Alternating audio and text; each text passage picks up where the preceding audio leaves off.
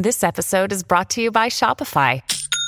Forget the frustration of picking commerce platforms when you switch your business to Shopify, the global commerce platform that supercharges your selling wherever you sell. With Shopify, you'll harness the same intuitive features, trusted apps, and powerful analytics used by the world's leading brands. Sign up today for your $1 per month trial period at shopify.com slash tech, all lowercase. That's shopify.com slash tech. Buona giornata e bentrovati 2 settembre del 2022. Oggi torniamo a Berlino.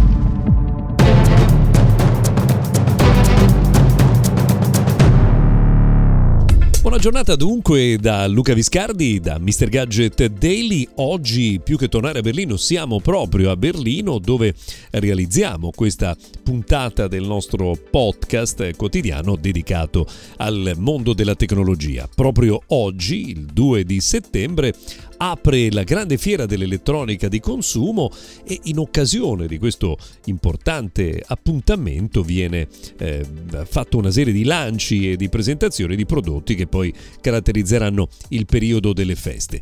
La Germania è un mercato molto importante, pensate che la spesa media in tecnologia in Italia è di circa 150 eh, euro all'anno, eh, in Germania di 900, quindi potete capire insomma quale valore abbia per il mercato della tecnologia tecnologia. E ieri sono state fatte tantissime presentazioni come quella di Amazfit eh, GTR 4 e GTS 4, due eh, smartwatch che si differenziano perché uno è quadrato e l'altro è rotondo, che migliorano le prestazioni del modello precedente, soprattutto per la qualità dei dati che vengono raccolti e per la capacità, pensate, di monitorare ben 150 attività sportive. Oltre a questo, ieri è stato fatto un eh, evento importante di Samsung che ha eh, presentato la sua idea di sostenibilità nel mondo della tecnologia, ma soprattutto il principio dell'interazione eh, tra i suoi dispositivi, annunciando che entro i prossimi 5 anni tutti i prodotti per la casa e per la persona realizzati da Samsung saranno connessi a internet e quindi anche connessi tra di loro. Non solo perché è stato anticipato anche che ci sarà presto una collaborazione importante con TikTok, di cui però non sono stati eh, svelati tutti i dettagli. Anche Asus eh, ha presentato le sue novità, tra cui lo ZenBook 17 Fold OLED, un computer pazzesco con uno schermo pieghevole che quando è esteso ha una diagonale eh, da 17 pollici, un prodotto che avrà un prezzo eh, oltre i 3.000 euro, ma che è davvero molto molto interessante.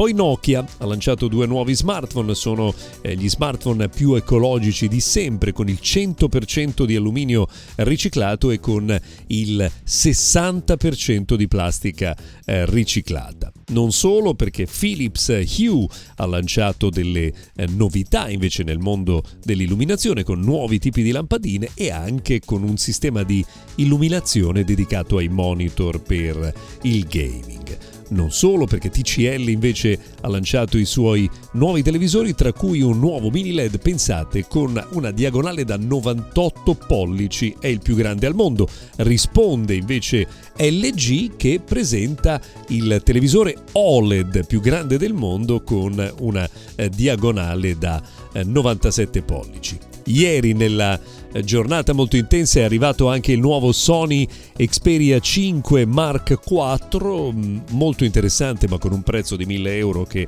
lo mette automaticamente fuori gioco, non perché non abbia una dotazione tecnica interessante, ma perché in questo momento non ha eh, diciamo, la percezione da parte degli utenti per una spesa di questo genere. Altra novità importante è quella di Jabra eh, che ha lanciato i suoi nuovi auricolari, una via di mezzo, costano 149 euro, si chiamano Elite 5, una via di mezzo con soppressione del rumore e una buona eh, qualità. Non c'è solo IFA ovviamente perché vabbè, ieri insomma bisogna ricordare anche che è stata lanciata una nuova serie di prodotti anche di Sennheiser, ne parliamo sicuramente su mrgadget.tech. ma non solo perché eh, ieri è arrivata notizia anche che Twitter sta per lanciare il eh, suo servizio di editing eh, dei tweet, ma per il momento sarà solo per coloro che hanno un abbonamento a, pagamento proprio con la piattaforma di eh, Twitter, Twitter Blue.